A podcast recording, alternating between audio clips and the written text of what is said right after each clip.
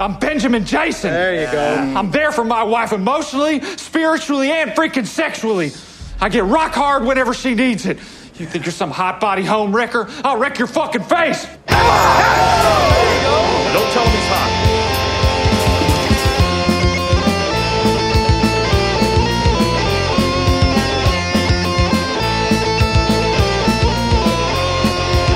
Jury nullification occurs when a jury in a criminal trial gives a not guilty verdict, regardless of whether they believe a defendant has broken the law.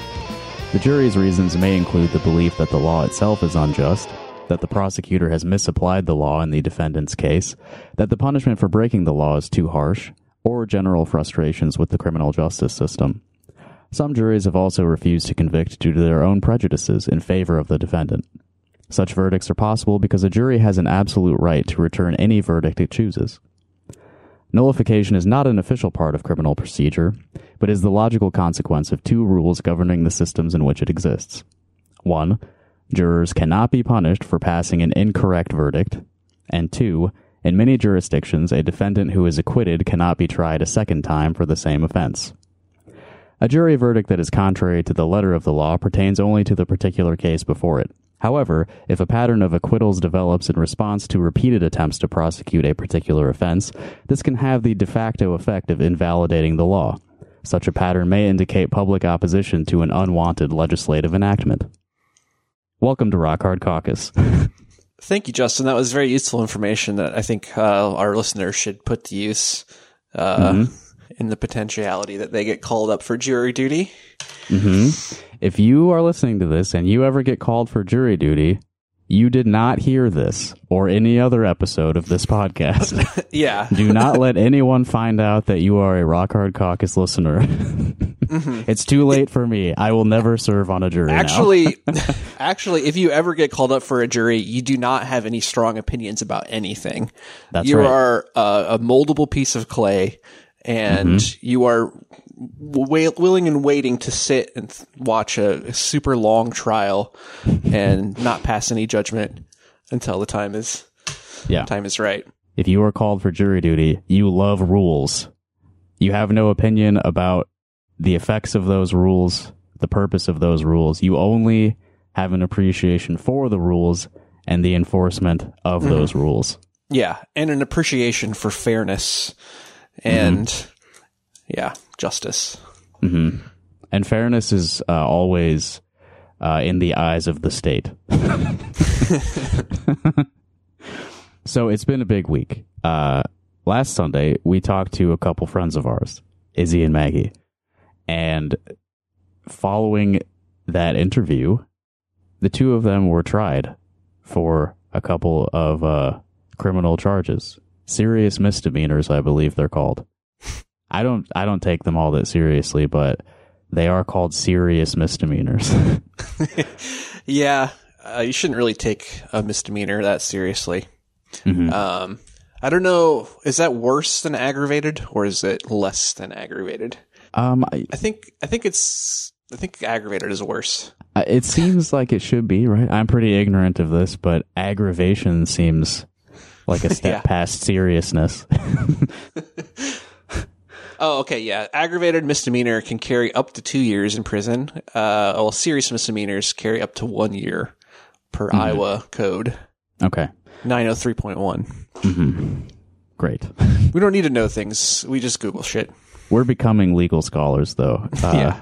because of wh- what we are witnessing. Um, all right, the trial began on Tuesday and was completed on Wednesday.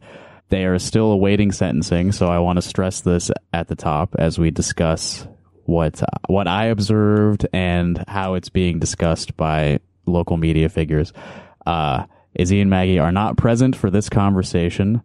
I did not clear anything that I was going to say with them. They don't have any knowledge of what I'm going to talk about on the podcast. They're not responsible for anything that I say or that Evan says over the next hour.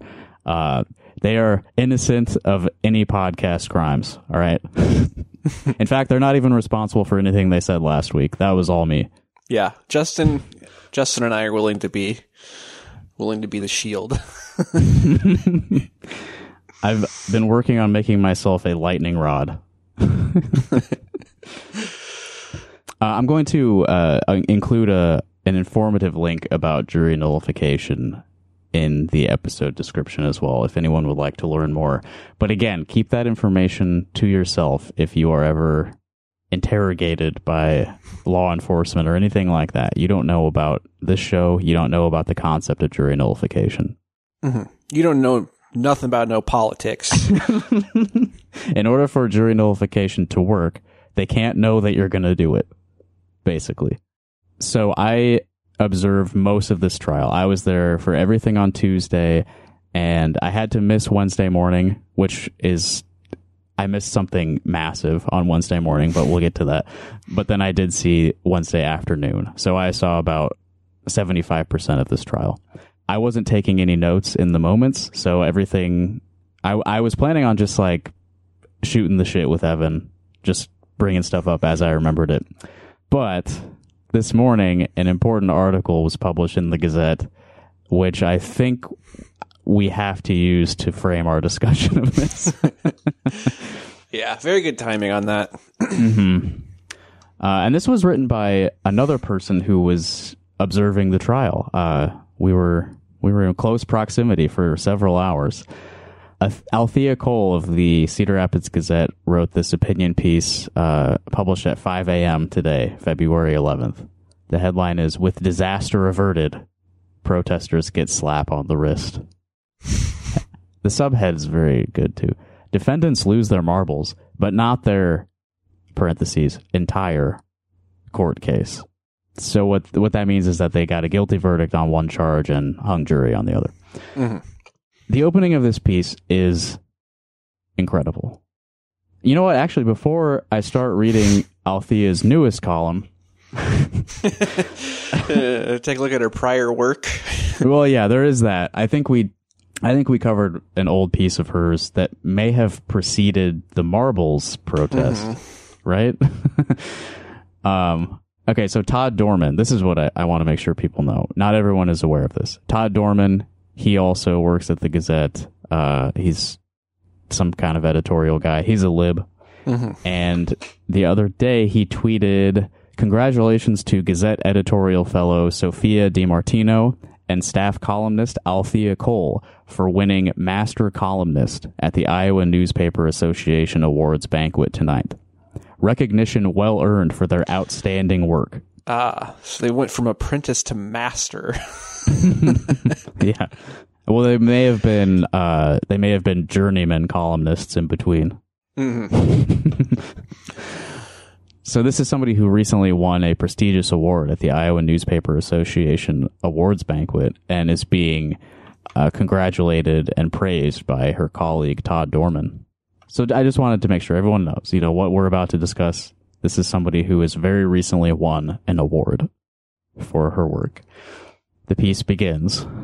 On the morning of Tuesday, February 6th, an account on X bearing the name Izzy Nation posted a picture of a young transgender woman taking a selfie in front of a bathroom mirror while dressed in professional attire. The post was captioned, Dog, look at my defendant, she's going to prison. Yeah. so Izzy's tweets are now a matter of like public record in a local paper. and there's a link to it. Um, Izzy's handle on on Twitter is Futch Boyfriend. Apologies if I'm saying a slur there. I don't actually know what that means. what is Futch? Do you know?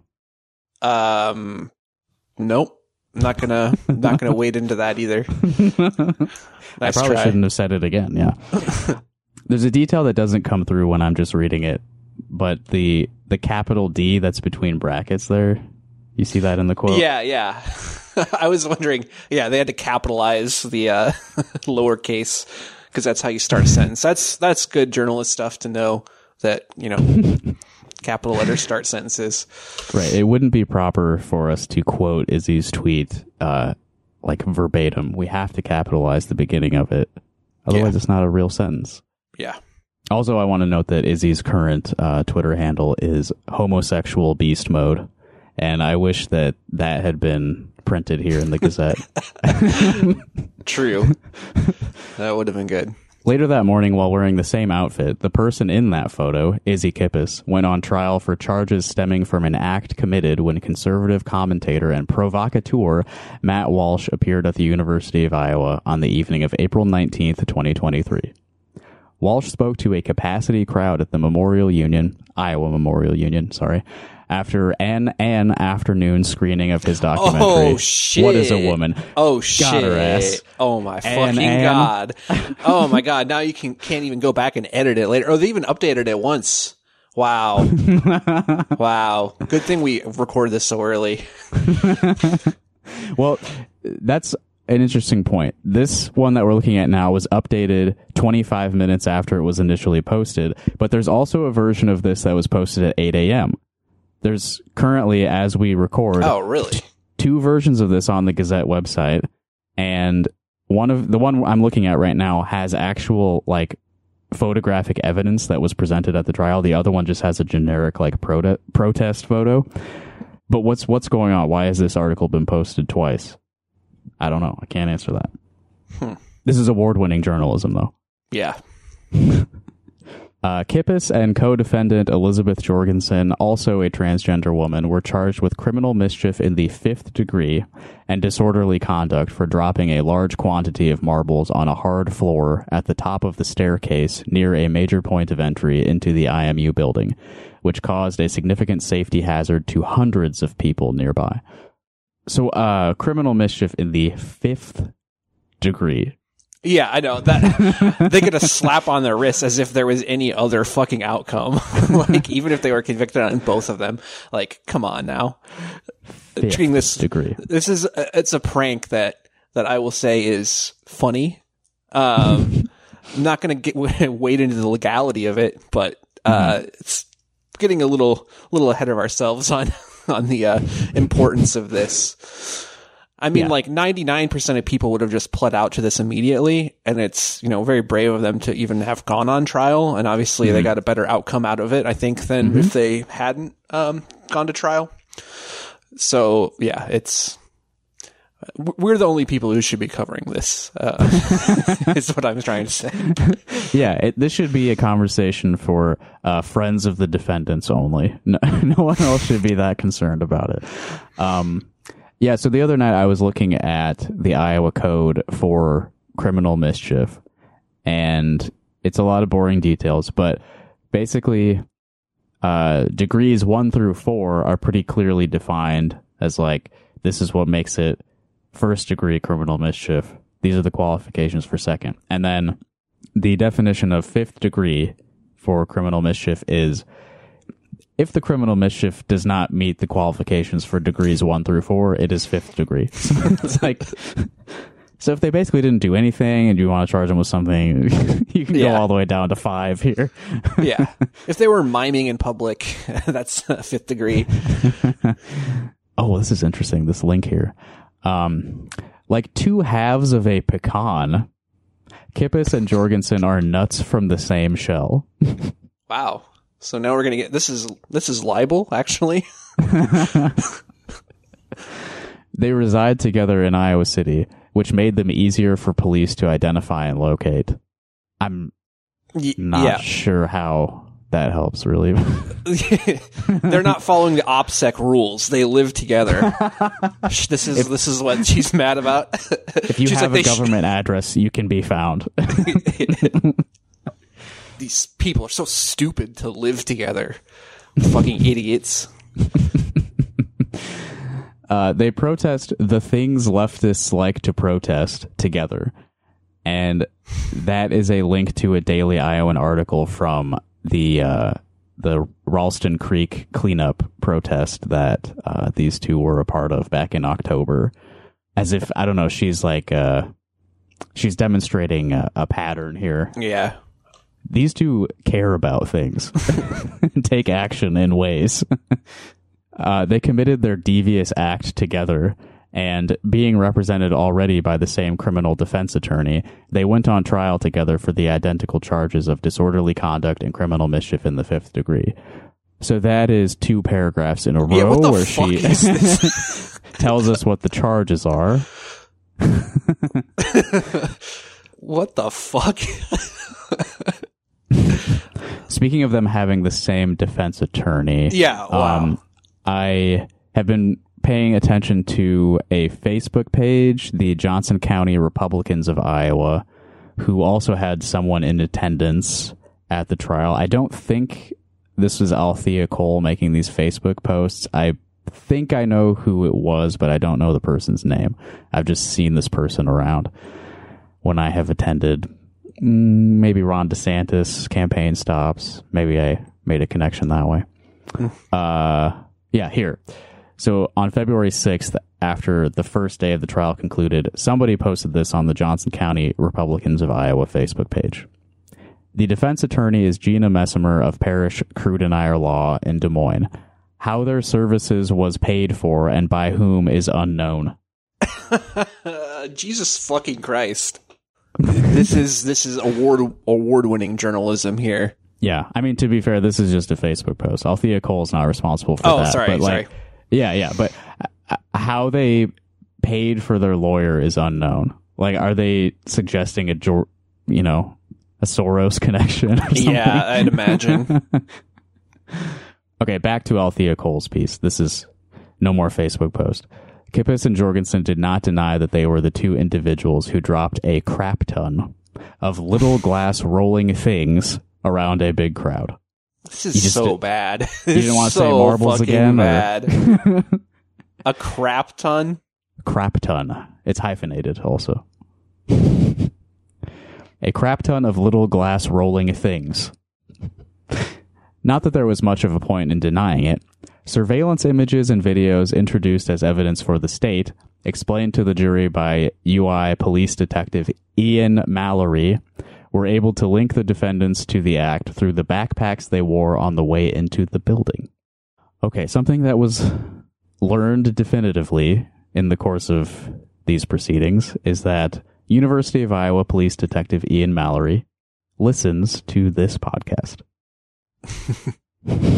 he is most likely hearing this right now. Uh, his job, as far as most of us can tell, is to read everyone's tweets. I bet he gets Uh, paid well for it too. Yeah, probably. Uh, you know, you can look that up. All uh, all state employees' salaries are posted online. Yeah, I didn't. Uh, I didn't think to check that. So this is what I'm talking about. What I missed on Wednesday morning. Um, Ian Mallory testified on Wednesday morning, and I had to work. I had. I have a job, unfortunately. I have several jobs, unfortunately, and uh, so he uh, the the state prosecutor was asking Ian questions. Uh, they were presenting surveillance footage from several angles outside of the building, which showed our friends uh, with backpacks going in and out of the building. Uh, but the defense was also, of course, able to ask the witness some questions and asked him if he listens to a podcast called Rock Hard Caucus and he said that he does. And then a follow up question was Do you listen to this podcast for recreational or investigative purposes? And he said both. Oh, so he, he's a fan. Dude, sign up for the Patreon, Ian. Come on. Um, yeah, so I I didn't like prepare a statement uh, to to address this. I didn't I didn't uh, write anything down that I wanted to give as a message to Ian Mallory, but uh, I do want to say that it is. I, I do admire you for getting paid to listen to our podcast. That that's good. I, that goes for pretty much anyone listening right now. Um, if you listen to this show on the clock, that's great. If you listen to this off the clock or you listen to any podcast when you're not like sitting at a desk being paid, there's probably better ways for you to spend your time. True. But he he makes okay, I did find his public records. he makes about eighty thousand dollars a year to listen to our podcast. Um I can't say which is I- honestly, yeah, good for him. yeah, I, am jealous more than anything. yeah, same. He makes more money to have to listen, listen to to, podcast us. than, That's, than we make sucks, man. to record it. yeah, Much that's, more. that's true. That's true. uh yeah just you know ian how dare you listen to this for recreational purposes i'm asking you from now on, you are only allowed to listen to this show while you are being paid by the University of Iowa. And please don't violate that. This is a boundary between us. I only want you to listen to this when you're being paid to do so. And Good I will check. I I have the IP addresses of every single download. um, that's not the only time that our podcast came up during the trial, actually. Um, Tuesday morning, I sat through the jury selection, and I think it would be weird to like talk too much about the jurors, right? Right. but uh, the prosecutor asked them if they were familiar with Rock Hard Caucus. I was in the room and I had to just look at the floor, try not to laugh out loud. Uh, it was an embarrassing moment for me because none of them raised their hands, Oh. but maybe they understood. If there was a covert listener in there, they understood. Like I shouldn't admit to this. Yeah, well, if they had listened to the last episode, then they they would have known better. So, Yeah. Yeah. Oh, what a thrill to be mentioned in a courtroom. Uh, here's a good point. None of the surveillance evidence presented by the state actually showed Kippis and Jorgensen dumping the marbles. Instead, Detective Mallory pieced together surveillance video showing two individuals crossing the Iowa River on the footbridge toward the IMU wearing backpacks, the shape and sag of which indicated that the items inside were fairly weighty. I got the At forensics team on the case here. that bag was a little saggy. Uh, got some indicator there's something, uh, potentially glass rolling. What was the she used earlier? Cl- There possibly Uh, was a crap things. ton of little glass rolling things in there. uh, your backpacks are sagging. Pull up, pull up your damn backpacks. uh, at one point in the video, one of the individuals briefly strains to lift their backpack after setting it down for during a quick break. Oh my fucking god. Cancelled. Eh. Bad at writing. Ad- Ad- Adam Sullivan would have done a better job. I'll tell you that. yeah, and I, I mean, as far as I can understand, this was his replacement. He left Yeah. the Gazette, Oh, yeah. and now, now they have someone They writing at least worse one- conservative articles. They need at least one crank, like libertarian conservative person on on the staff. Yeah, But no well, loose she's- lenses. You can't, can't have any of those. Yeah, she pisses the wrong kinds of people off, so she's not allowed to have a job anymore. Uh, to Adam's credit, like he actually like is somewhat of a principled libertarian. Yeah, you know? Adam actually would have had a good take on this one. I think actually, Yeah, he would have called so. it fucking stupid.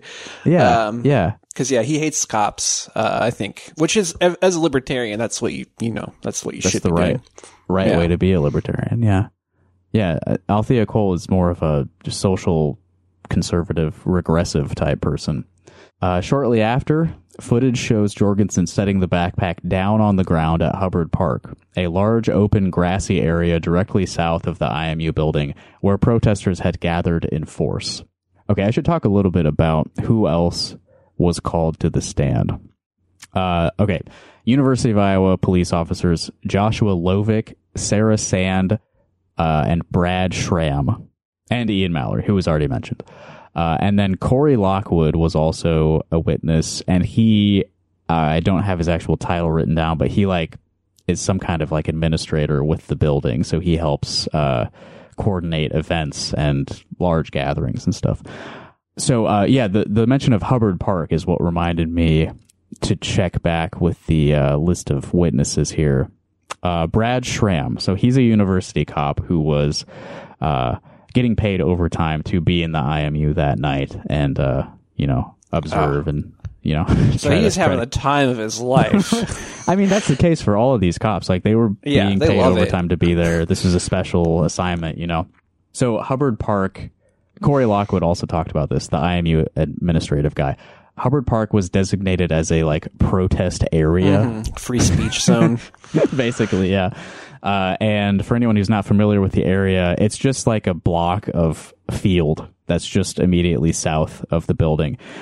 And I say south, right? So one of the most important pieces of, of evidence for the whole trial was this a map. They had a map of the first floor of the building with certain parts highlighted. Like, here's the ballroom where Matt Walsh was. Here's the path that uh, attendees took to get to that ballroom. Here is the south lobby where the marbles were dumped. Okay, so we're all referring to the same map together. Uh, Gina Messamer, the defense attorney, refers to this map while she's like cross examining all these cops. And uh, Brad Schramm was asked, uh, "Where is Hubbard Park?" Just just for everyone's knowledge, where is that park? And he is looking at the map and he points to a space on the east side of the map. Hmm. So that's that's where the street is and the parking ramp and stuff. Hmm. Are you questioning the credibility of the state's witness here? A little bit. Like you guys work for this university and are in this building presumably like all the time and like leading up to this event you had to have prepared in some ways, right? You know like the layout of the area, I would think. Uh, yeah, I think, I don't know if police really do prepare for these sort of things. well, yeah, and they that's sort of what was coming across during the like questioning of these witnesses is like they talked about how they had meetings leading up to this to like get ready. But then they also all were like no we don't really know anything about matt walsh. We didn't look into him at all before this. Um corey lockwood the imu guy happened to have been at a conference in i think he said madison wisconsin where walsh had done a similar event recently. And so he actually he may have been there when it happened. It was kind of unclear and i don't remember that well. But that's like the only reason he knew about matt walsh and what type of stuff happens at matt walsh events because he just like coincidentally was where uh, one had just happened for example uh, before matt walsh's university of iowa event he tweeted that his supporters should come to this event armed that's that's one thing that it seems like it would have been helpful for them to be aware of prior, right? Tr- yeah, yeah, I think so. So yeah, Brad Schramm could not point to Hubbard Park on a map. Another point that they were trying to make was that by dumping these marbles, it basically made the south entrance to the building unusable for a period of time. And uh, the defense attorney was pointing at different entrances and exits around the building and asking uh, the witnesses, like, could people have gone through here instead or here? And uh, there's like there's like the south entrance to the IMU, right? And then there's one that they call the Hubbard entrance, which is like on it's like around the corner on the east side. Those are like the two biggest entryways into this building. But between the two, there's like this one small door that goes into a stairwell, directly into a stairwell. And like I I know this because I have to go to that building sometimes. Like mm-hmm. I like those cops have attended the university and worked there and shit. So like I know that there's a door there because I've seen it. but but when asked about it, uh, I think it was Josh Lovick who was asked specifically about this one like alternate entrance and exit. He was like, "Yeah, I don't I don't know anything about that." How do they? They're either just lying in order to not like negatively impact the case, or they don't they don't care about anything. like, how can you not know the layout of the building where you're working? What's your job? What are you supposed to do? Collect overtime. Pretty much. Yeah. Laugh at the protesters, probably Mm-hmm. Mm-hmm. under their breath. Uh, after setting down the backpack, Jorgensen walks around the IMU building, testing several doors from the exterior. Uh, I didn't see the video, so I can't I can't corroborate corroborate this part of the uh, piece. Uh, some were locked. Police had observed some concerning info on social media prior to the event about potential security issues. As a result, officials had planned several measures in advance, including controlling building access so event goers could only enter through certain doors. Uh, I don't remember what I was posting in the lead up to that, but uh, sorry if I impacted some of those locked doors, everyone. and again, uh, you know, they were they had observed concerning info on social media from people who were planning to protest. They didn't happen to observe the guy uh, putting on the event saying, "Hey, please bring a gun into this university building." Yeah. when you when you come watch my anti-trans movie. Yeah, e- even this right wing columnist uh, referred to him as a provocateur. Like, Right. hmm I mean, Uh, after Jorgensen returned to the park and picked up the backpack that had been set down minutes earlier, security footage shows that both individuals entered the IMU with their backpacks through one of the few accessible entrances. Minutes later, the marbles were dumped and spotted by on site police officer Sarah Sand, who couldn't make out the identities of the doers before they left, but found the backpacks they left behind, both with marbles still inside. The doers? the doers. the identities of the doers. Uh, this was the only piece of physical evidence that they had at this trial. They had the actual backpacks. They first showed the jury uh, photos of the backpacks, and then in a dramatic twist, uh, witness Sarah Sand uh, on the stand opened up a big garbage bag, and oh my god, there they were, the backpacks themselves. Would you say that there? Oh, there was there was were there any marbles still in the bags as they indicated here? Well, okay, so the uh, a couple of the photos that they showed us showed that you could see marbles inside the backpack. But when they showed us in person the backpacks, they didn't like open them up or anything. They didn't show us, which I think would have like wouldn't that have been pertinent to show us here are the marbles. Yeah, Here's some of those little glass rolling things still in here. Leaving the backpacks for police to find turned out to be perhaps the second biggest mistake Kippis and Jorgensen made that evening. The unique color and pattern of one of them led police to the roommate radicals who were spotted leaving the IMU without the backpacks they'd worn into the building on time stamped footage that lines up with the marble dropping. Roommate radicals. roommate radicals. Wow. Yeah. Okay, so I know I know Izzy and Maggie fairly well. We see each other pretty regularly. We talk. Uh, Evan, you don't know them as well, right? No.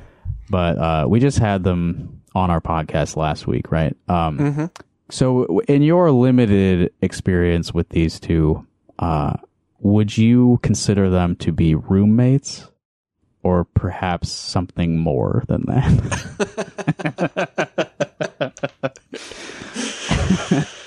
Well, I mean, believe the roommates has already been established. Um, yeah, I mean, yeah, this is just like a very clear way to just try to smear like radicals. Like that's like the worst thing that you can be. yeah, Which she wanted that alliteration, so the RR. Yeah. yeah, Well, I mean, yeah, just this whole article though is just like, wow, fucking, like she's so mad about some marbles, like that because like I guess people could have could have potentially slipped on them um and gotten hurt, which didn't happen. But it's like, uh, yeah, I don't know. It's it's fucking stupid. When I see roommate radicals, it just makes me think that she like does. She just doesn't like to think about them as a couple. I think Yeah, well, yeah, that's a good point too. it almost seems surprising. Two people with their intellect and education would make such a silly error. and then she lists their jobs, which maybe isn't necessary for me to repeat right now. or for her. That's yeah, also true. Um, and this is her saying like it's a hu- it was a huge mistake for them to leave evidence behind, to leave the backpacks there. But what's the alternative? The alternative is for them to keep the backpacks on and then be caught on video still wearing them. Like, Yeah, I mean, I guess you can criticize the uh, the op opsec here, Mm-hmm. but it's kind of beside the point. I think. I, I don't know. Right, yeah. I- I, I don't know what their what their thoughts were doing this. Um, Yeah. Or you know, to what extent they were trying to you know not get caught. But yeah, yeah. I mean, if they if they were like desperately trying not to get caught, there's other way, other paths they could have taken. Yeah. Um, but I I just want to stress, you know, though they have been found guilty of disorderly conduct in this event, there is no video footage of them doing it. Uh, all of the video presented by Ian Mallory was from cameras outside of the building. So maybe they aren't filming stuff inside the building. I don't know. I don't want don't I don't want to give them any ideas, although I'm sure they've had those ideas. Uh, and they also showed us body cam footage from two of the officers, uh, Josh Lysick and Brad Schramm. Uh, video, I think, took place entirely after the marbles were dumped. Lysick was stationed a little bit further north, like down a hallway in the building. And so his cam footage didn't catch anything either, of course. And Sarah Sand, who was the closest to the event itself, and as it says here, like saw it happen but wasn't able to catch the doers, right? She didn't present any body cam footage, which I would think would have been the most useful in this case. She was closest to the event. Um, and I think that's because they can turn them on and off. Yeah, they certainly can. So that, you know, that makes you think like, what's the purpose of police body cams? Is it to hold the police accountable or is it, or is it for them to have evidence of crimes occurring in front of them? yeah, um, I, police body cam thing. That was like one of like the big like Obama things that they. Oh mm-hmm. wow, now police have to wear body cams like that is going to like solve everything. As if like the problem isn't is just that like we haven't caught all of this stuff on tape before. Mm-hmm. Like yeah, it's yeah they're they're I guess helpful in some situations, but it's it's not an actual solution for any Yeah. police reforms like they try to sell it as. Yeah. Who's in control of the cameras? The officer themselves can turn it on and off. The the video is kept by the the cops, like the police department is in control of the footage. Like it goes missing all the time in, in cases where it would be helpful to prosecute the police. Uh, okay, so they made a silly error despite their intellect and education. But apparently, there's no time to effectively plan devious acts when evil fascist bigots like Matt Walsh are on your turf, and his evil fascist bigot event goers need punished for wanting to hear his remarks. Oh, boo hoo. Like, she's just saying that she could have done it better. like, these fucking idiots. I could have, I could have done this, uh, at a anti-communist, uh, like, uh, thing. Like, yeah. And I think we're supposed to read that as sarcastic, but evil fascist bigots like Matt Walsh. Yeah, it's not really, it's not real. I mean, he's definitely a bigot. Uh, evil and fascist. Yeah, probably. Well, doesn't he self describe? Yeah, doesn't he like call himself like that? He, I mean, he isn't trying to really hide his opinions here. Right, right. I'm trying to remember. Yeah, theocratic fascist. That's how he describes himself. Oh, so okay, I mean, so he literally, I think I'm maybe also supposed to read that as sarcastic, but yeah, and I you know, being a whatever you say theocrat is pretty anti-American, if you ask me. Um, if you respect the Constitution, you can't really be a theocrat. So, yeah, I wonder. Yeah, I wonder how much Mrs. Cole actually agrees with Mr. Walsh. yeah, she attended the event. I don't know if you know that. Oh, really? I don't think she says so in this piece either. Things got dicey for a bit there. The UI student organization hosting Walsh, Young Americans for Freedom, had not charged money for the tickets. The organization's national sponsor requires that events be free and open to the public in order to sponsor speaking fees. They also had not capped the number of tickets to be obtained by interested event goers. Mallory estimated that tickets were over dispersed by an amount perhaps double the capacity of the IMU main lounge, the largest gathering area in the building, where Walsh's speech was given. So, the YAF chapter uh, distributed tickets well in excess of capacity of where the event was taking place. but there's no there's no consequence for that, I guess. Like I think it's about an 800 cap room and there were like 2000 people trying to get in. Or maybe the 2000 includes all the protesters as well. Yeah, I'm that sure. seems like a safety issue in itself. Right, yeah. And who's causing that problem? the mar- the marbles are are insignificant in comparison to the massive Yeah. crowd. Uh, yeah. With guns. Perhaps, yeah. It's not like they were going through metal detectors. Right. I think there was there was like a security checkpoint like to get into the ballroom itself, but up and Mm-hmm. like up until there you could have anything. Like Mm. I'm pretty positive it's illegal to carry a weapon in that building, but no I one don't knows. know. I mean, we've already until you demonstrated you can carry weapons into courtrooms and like official, like the uh, legislature. So, Mhm. uh, yeah, I don't know. I did. I did discover an important thing going to the courthouse this week. Uh, I had a n- new Nintendo 3DS in my pocket, which was not confiscated. So Nice. you are allowed to game. Uh, I don't think it would have gone well for me to have it out in the courtroom, though. Yeah. Just sitting in the back of a courtroom with a Steam Deck, playing Vampire Survivors. Okay, that's another thing that doesn't get mentioned in this piece. Um, Althea Cole was observing the trial, right? Uh, I believe this was after we came back from lunch on Tuesday. She was sitting in the back row of the observers area with her phone fully out, just like this. And before they brought the jury in, the judge was like, "Hey, before we start, uh, you in the back, please put your phone away." I was like, "Hell yeah, she's getting chastised."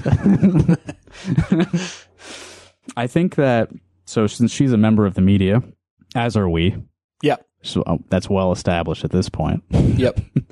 Um, had expanded media coverage been granted for this trial, I think she would have been allowed to have her phone out, but uh, it was not. And looking ahead at next month, our friend Tara McGovern has their trial on March 12th.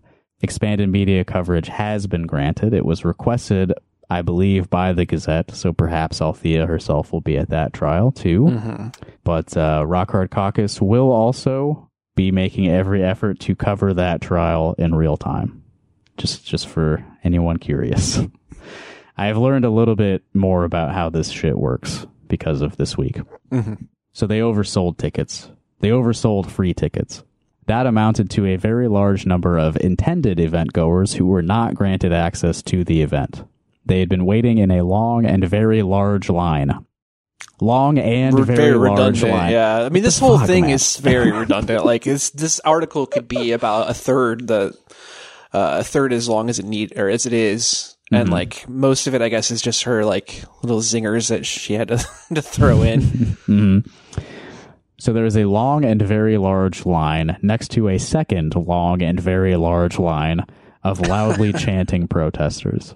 This is like a sort of a geometry problem. Uh, two two very large long lines are at parallel angles. Will they ever intersect? The two sides were separated only by about five feet and a line of s- stanchions. Is that spelled right? I guess that is how you spell stanchion. Uh, but she very helpfully tells us what a stanchion is standing posts with ropes connected between them to help control crowds. Anyone ever been to any sort of public gathering space? You may have encountered a stanchion. Stanchion. Think. I mean, it was good of her to explain what it is, though. they, they use the word stanchion like during the uh, the testimony. So I, I'm I wonder maybe that's why she had her phone out. You know, like these big words get said. I got to figure out what the hell this is. Uh, the stanchions though were hastily set up to encourage some well advised distance. It doesn't take much for a group of neon haired oddballs shouting, fuck you, fascist, at a group of disgusted conservatives to quickly devolve into a melee. Okay, now there's actual. Maybe they took the photos out because there's a bunch of people standing in the park. I don't see any neon hair out there. Um, maybe they updated the article to take out those photos because uh, she didn't. You know, the, the evidence for her statement doesn't doesn't exist. Yeah, I mean, I I don't know if I've said that I was present for this before, but I was I was at the building at this time. Uh, I do remember there being some dyed hair in attendance, but not Yeah. not any more than you'd usually encounter. They need they need new lines, really. If Yeah, you're gonna yeah. like attack protesters, like yeah, you need you need new new material. oh, why, why aren't you at work, fucker? okay, so fuck you, fascist. It's it's also censored here. There's an asterisk instead of a U in fuck. Uh, and then she has on its own as a as a single sentence paragraph that is eh, contained by parentheses. She says, "Somewhere down in hell, Franco and Mussolini are laughing at these goofballs' understanding of fascism." I know, I know I'm nitpicking, but she deserves it. It's goofball apostrophe s, but she means this to be a plural possessive, so the apostrophe should be after the s. Come on. Franco and Mussolini are laughing at these goofballs' understanding of fascism. Well, again, Matt Walsh calls himself a fascist, so uh, the people who support him and are interested in hearing what he has to say are at least fascist adjacent. Um, so, Sympathetic to Uh, fascism. yeah, But when told by police that they would absolutely not be getting into the event, some event goers turned around to discover a flood of marbles rolling around on the floor, separating them from the door through which they'd entered earlier and through which they intended to leave right then. this is like just so dramatic. like...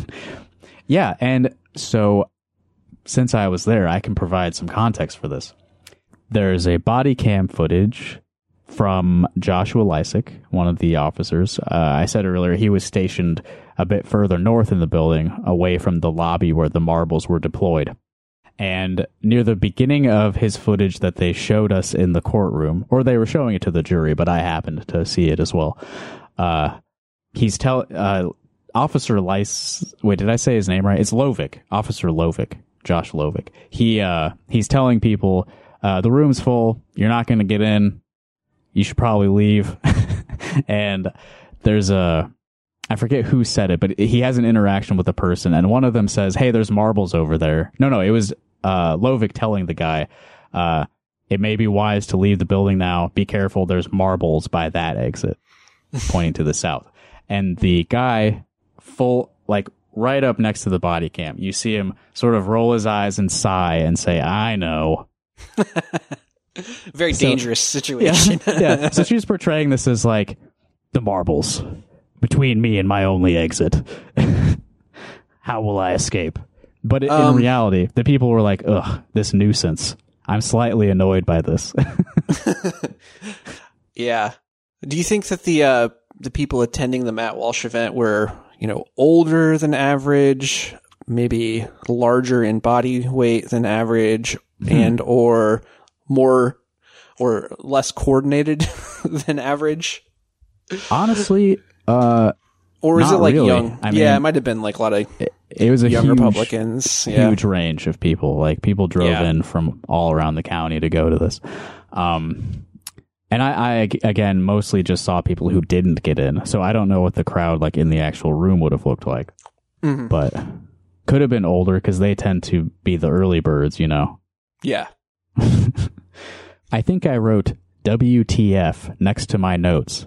Said Mallory, that's Ian Mallory, University of Iowa detective, listening right now, who testified for the state at the Little Miss Marxists trial last week. Wow.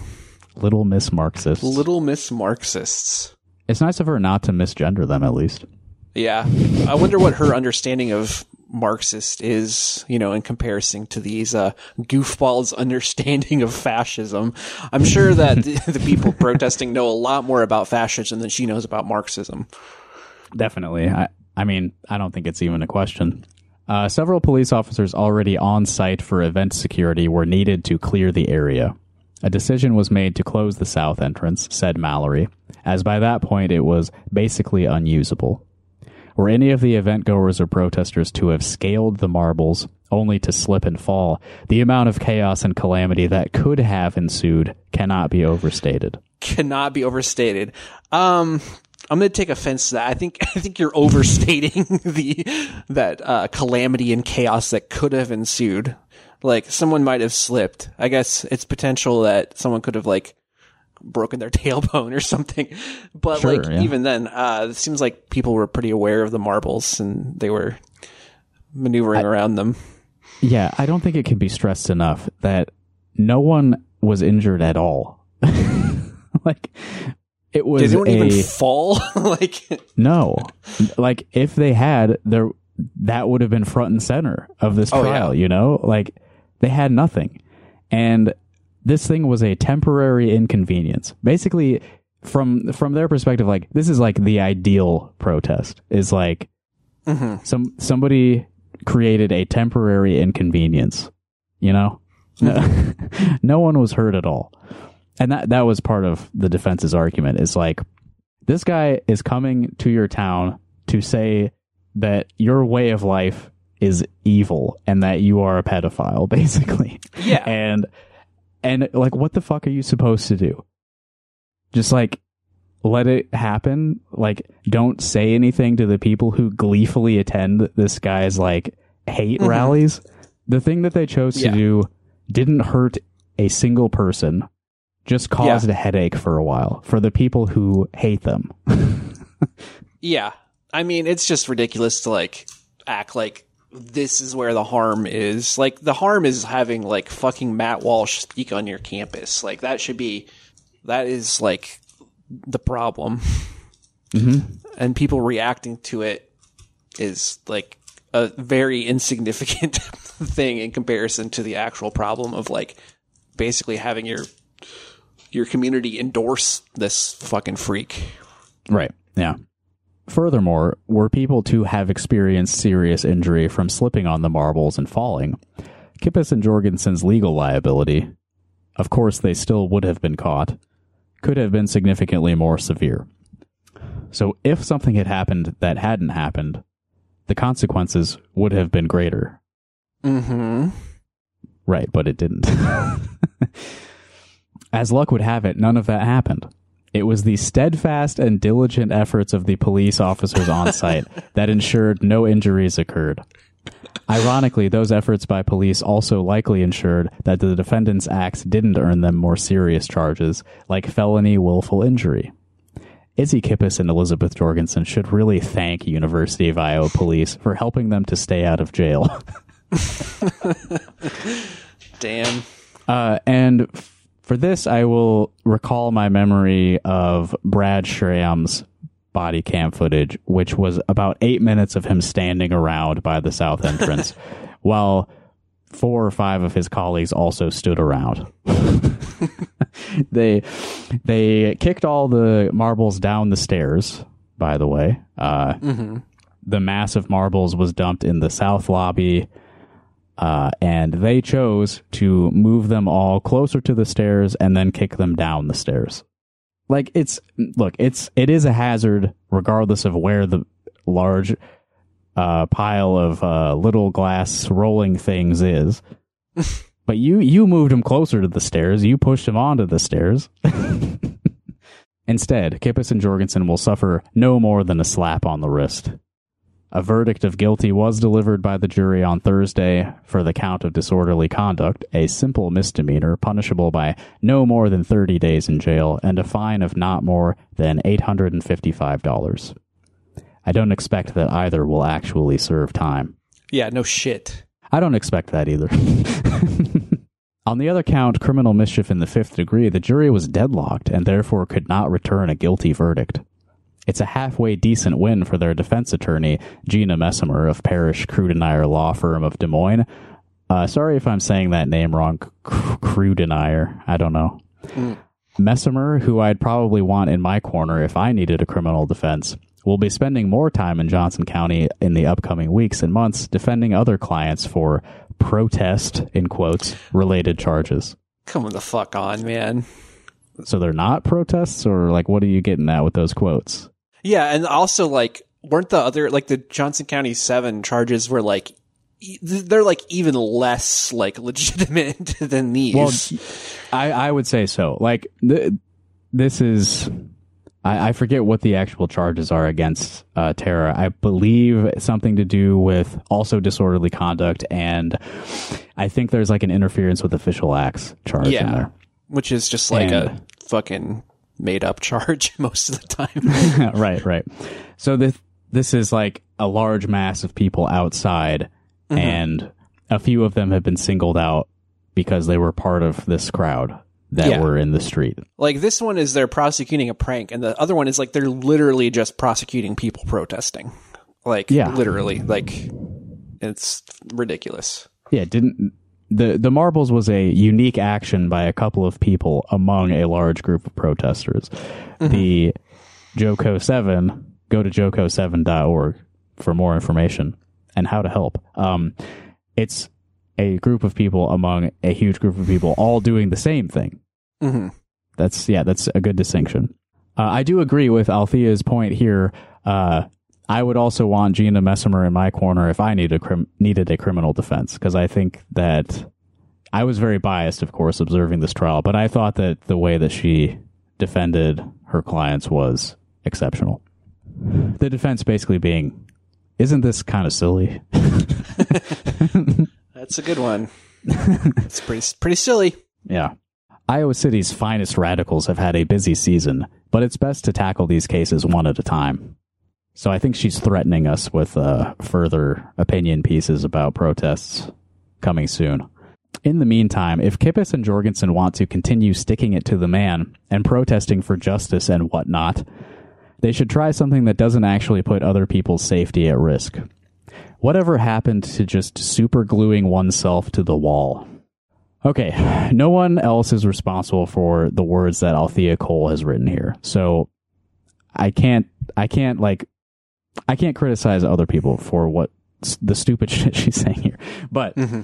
the criminal justice, uh, sorry, the uh, criminal mischief in the fifth degree charge, the prosecution's argument relied on specific wording of that crime, which involves the destruction, defacement, uh, whatever, uh, or alteration of property.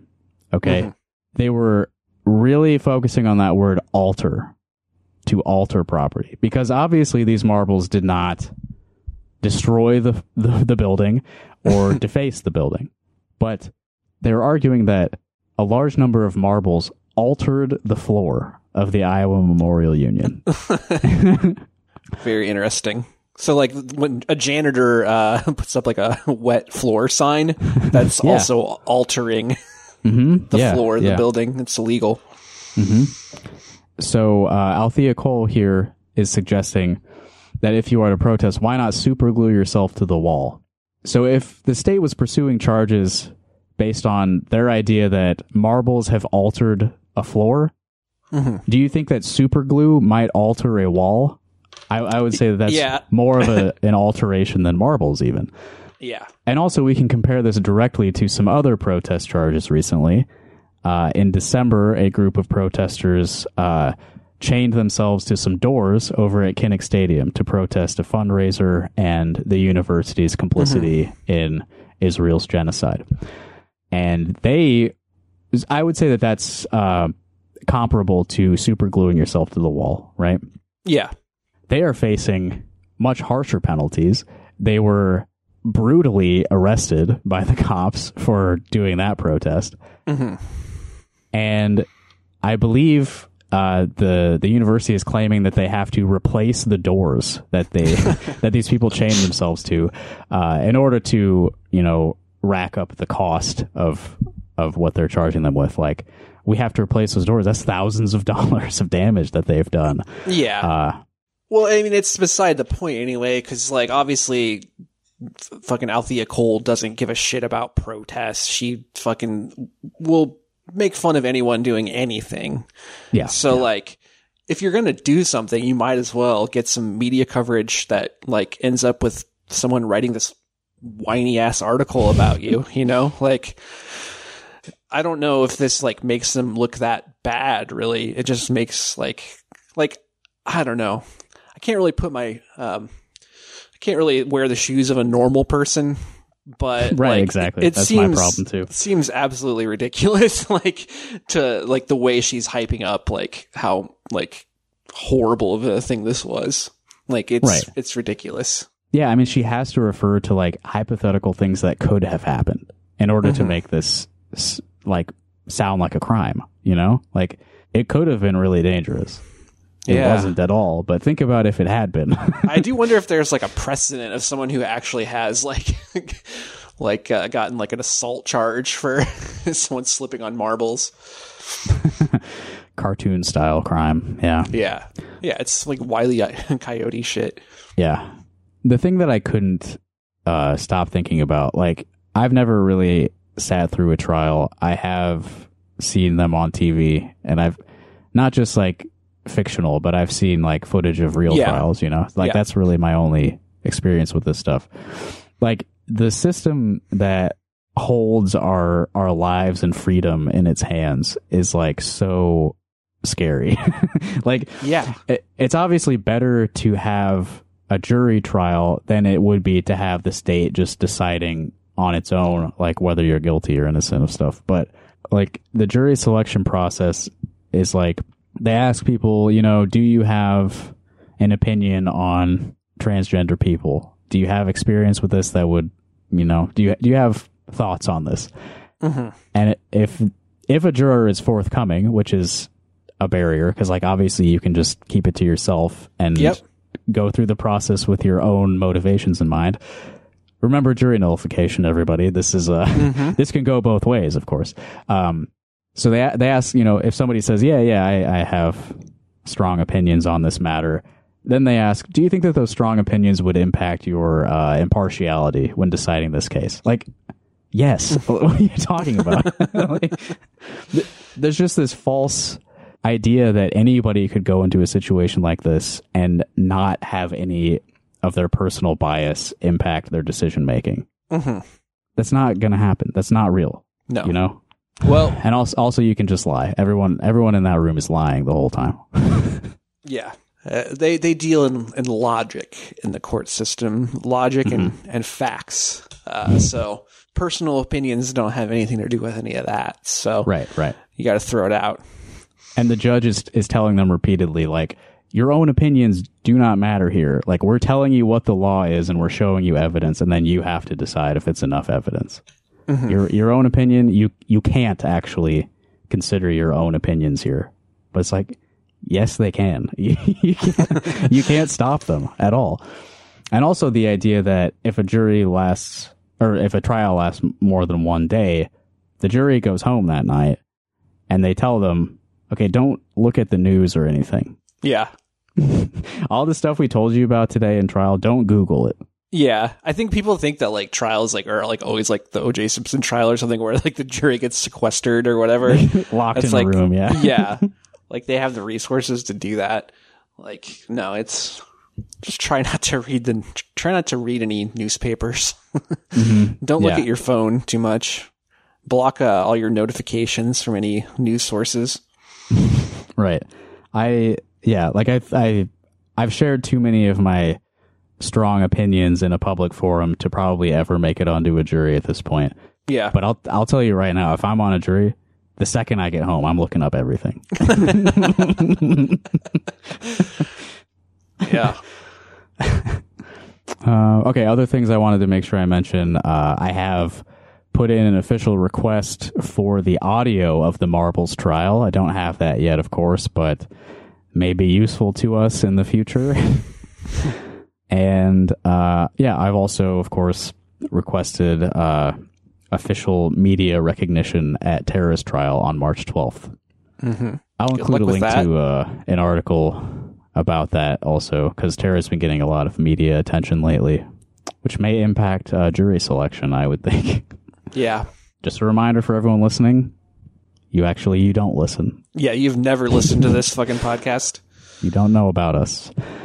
Um, and I also wanted to mention, since it's happening tomorrow, um, there is in Des Moines at the Capitol going to be a public hearing for Kim Reynolds' uh, anti-trans bill, the uh, the HSB that we were talking about last week. It's now known as House File 2389. A brief summary from Ty Rushing of the Iowa starting line. The bill would establish legal definitions of gendered terms like man, woman, father, and mother, and requires trans Iowans to have special birth certificates and use separate facilities in public facilities.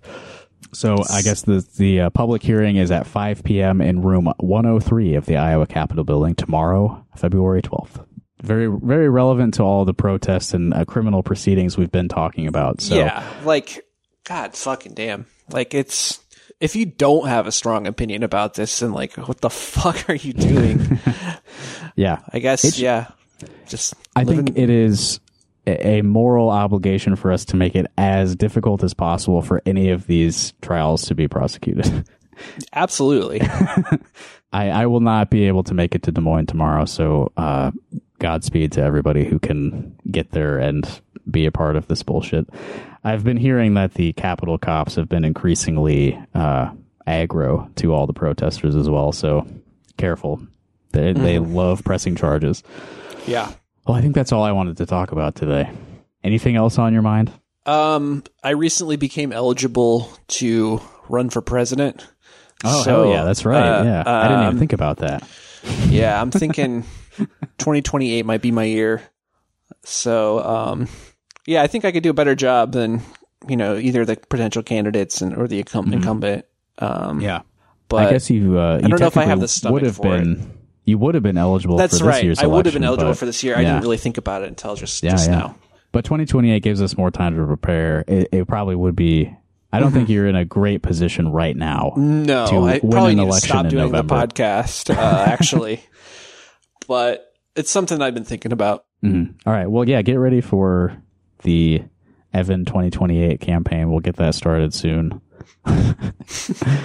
um, I'm going to uh, put some music at the end of this podcast. I'm not going to tell you what it is. Uh, I love to put local music at the end. So if you are in a band or something, please go to our website, rockhardcauc.us, and click the link near the top to uh, send us your music to feature at the end of the show. But today's selection is not a piece of local music. It is it's a clever reference that I'm going to to do here. Um, and if you recognize the music and you know what reference I'm making, you should call in at 319-849-8733 and tell us what what music did I play and why. And you may win a special prize. Nice. I'm uh I'm doing some engagement bait. I need people to call in more. uh well that'll do it. That's been Rock Hard Caucus episode 135 and remember jurors cannot be punished for passing an incorrect verdict. That's right. The thing though is that everyone has to vote the same. You have to. You have to. Well, if you want the not guilty verdict. If you want the not guilty verdict, you have to convince everyone else on the jury uh, to to vote that way. But I guess a hung jury is also still a better outcome because then Mm-hmm. they have to consider the like extra resources that they would need to retry the case and all that. right? I think it's yeah. Another moral duty is to just tie up the state's resources as much as possible with uh, stupid, stupid garbage like this shit. It needs to be very difficult for them to prosecute protesters. yeah, Yeah. All right, well keep that in mind everybody uh, and don't tell anyone that you listen to the show. Yeah. Absolutely. Well, tell your not. friends, tell your friends that they should listen to the show, but don't tell them that you listen. Yeah, Yeah. that, that'll work. okay. Good night, everybody. Bye.